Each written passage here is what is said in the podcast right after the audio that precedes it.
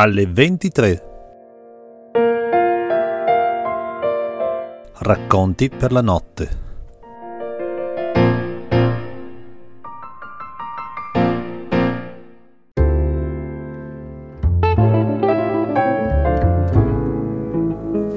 Immerso nella vasca da bagno, Milius cerca di non guardare quella palla di grasso che è diventato. Non è solo questione di mangiare come una mongolfiera, lo sa benissimo. È questione di rabbia, di rancore, di nervoso, di insoddisfazione che vanno tutti a finire negli strati di lardo da cui è composta la sua enorme pancia. Mangiare. Mangiare qualsiasi cosa, basta mangiare.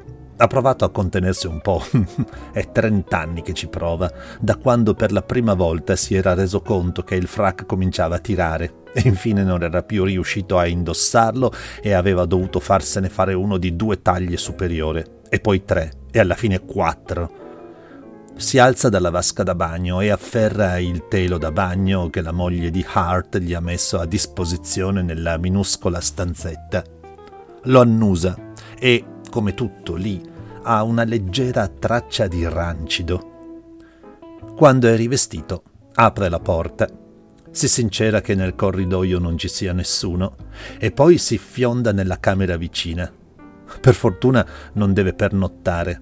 La stanza è quella in disuso di un ragazzino, si vede dall'arredamento e dai manifesti scoloriti che ritraggono giocatori famosi di baseball di vent'anni prima.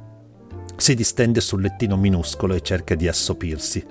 Dormire almeno un po' prima del concerto. Concerto.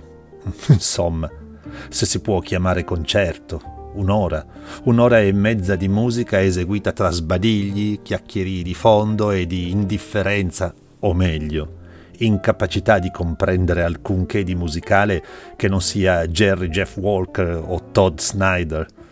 Non pensarci, non pensarci, si ripete sbadigliando. Training autogeno a buon mercato, letto sui libri del metodo Silva. Una cosa, insomma, per rilassarsi, alla ricerca di un rifugio. Un rifugio qualsiasi, dentro la sua mente, per non soccombere.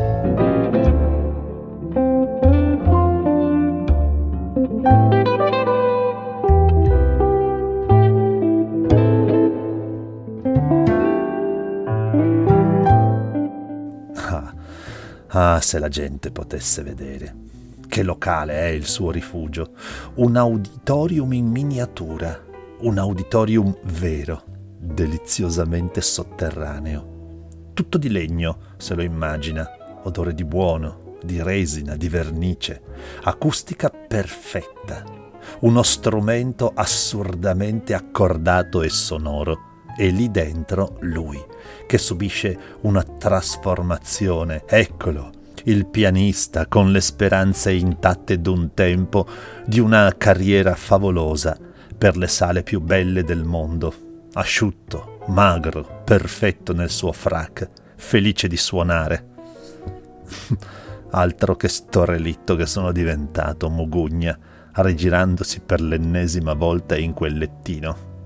Guarda le cose positivamente, continua a dirsi, penosamente alla ricerca di uno spiraglio. In quel mente sente bussare alla porta. Sì, chiede sbuffando. Si affaccia Hart. Il signor Dotsman, l'impresario, vuole vederla. Van der Sand alza gli occhi al cielo e scende dal letto. Arrivo. Distoglie gli occhi da quello specchio opaco sull'armadio che gli restituisce la vita di un ciabattaro gottoso e pesante e si infila nel corridoio al seguito di Hart. Un nero gigantesco con un completo elegantissimo e l'aria truce lo attende seduto in salotto. Quando lo vede si alza. Maestro, dice accennando un leggerissimo inchino. Ho visto il teatro, Dodsman, dice seccato il pianista. È quel che c'è, sentenzia l'omone. Per me c'è sempre solo quel che c'è, ribatte stizzito Van der Sand. Dotsman lo guarda impassibile. Per il ritorno ho già avvertito il tassista e qui c'è la sua nota. Porge il foglietto del tassista che tira fuori dal suo portafoglio. Ah, il tragitto dall'aeroporto non è compreso come da contratto, dice Doddsman, restituendogli il foglietto. Come sarebbe a dire? si infiamma Van der Sand. Sarebbe a dire che il viaggio dall'aeroporto qui non è compreso, cioè è a spese sue, ribatte l'altro impassibile.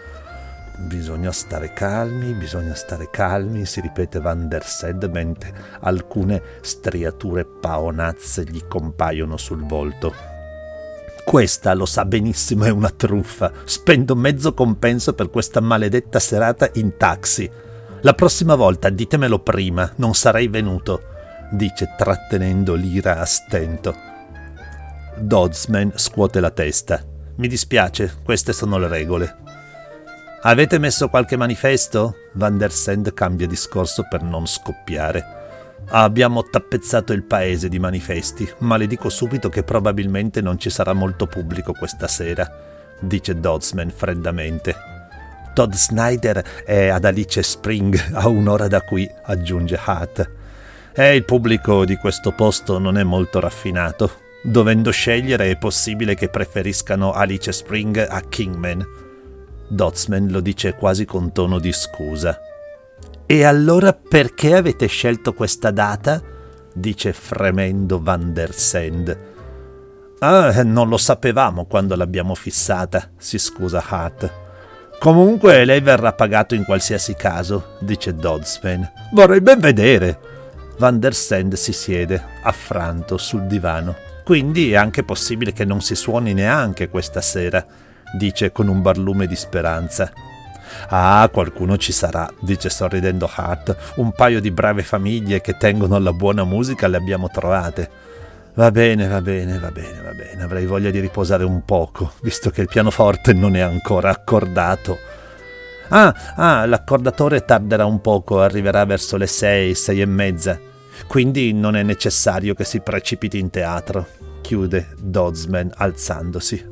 Van der Sand allarga le braccia sconsolato e sale la scala.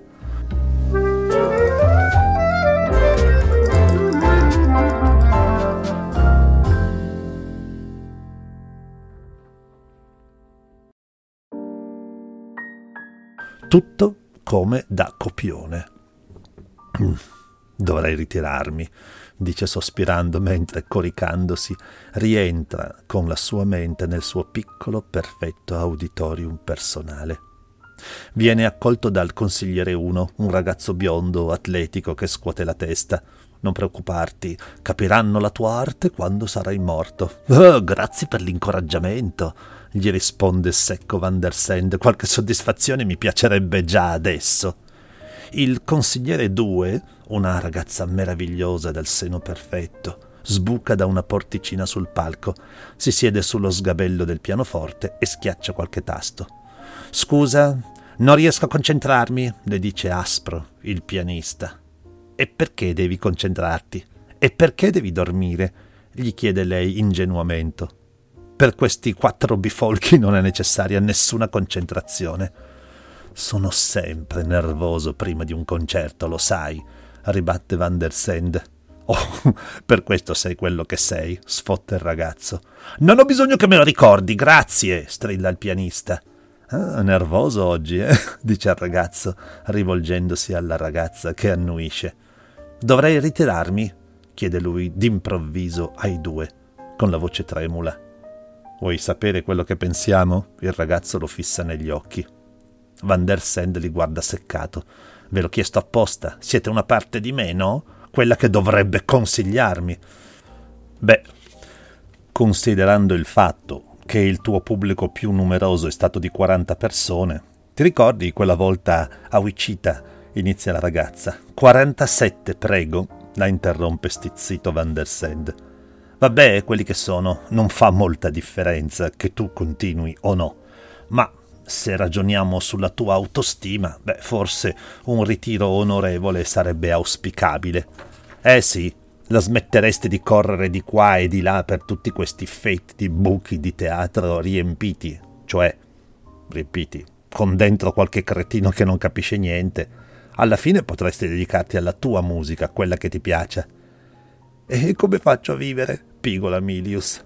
Guarda che già adesso non vivi Devi fare un sacco di cose umilianti per sbarcare il lunario. Non spendi più per i viaggi e...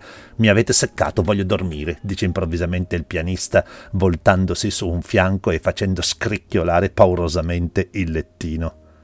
L'auditorium personale, il rifugio e tutti quelli che lo popolano si dissolve nella parete sulla quale sono appesi i poster consunti.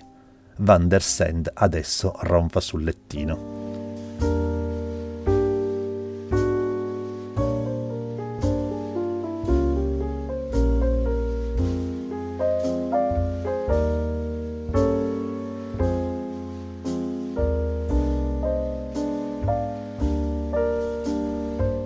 C'è qualcuno in sala?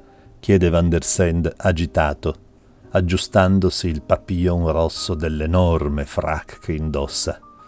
Mm, qualcuno, sì, dice Doddsman indifferente, sbirciando dalle quinte della sala pressoché vuota. Van der Sand si fa aria con un minuscolo ventaglio di paglia. Il condizionatore. Ah, non funziona. È in riparazione. Ma stasera non fa tanto caldo, direi che possiamo cominciare. Le luci si spengono in sala. Van der Sand entra sul palco, accompagnato da qualche stracco applauso. Sbirciando tra le luci che lo accecano, intravede una quindicina di persone.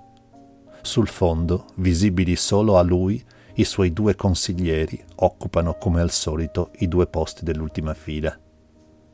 Poco più in là il tassista che l'ha accompagnato fin lì e che lo riaccompagnerà di nuovo all'aeroporto gli fa un cenno di saluto. Van der Sent scuode la testa, si siede allo sgabello, si concentra e comincia a suonare.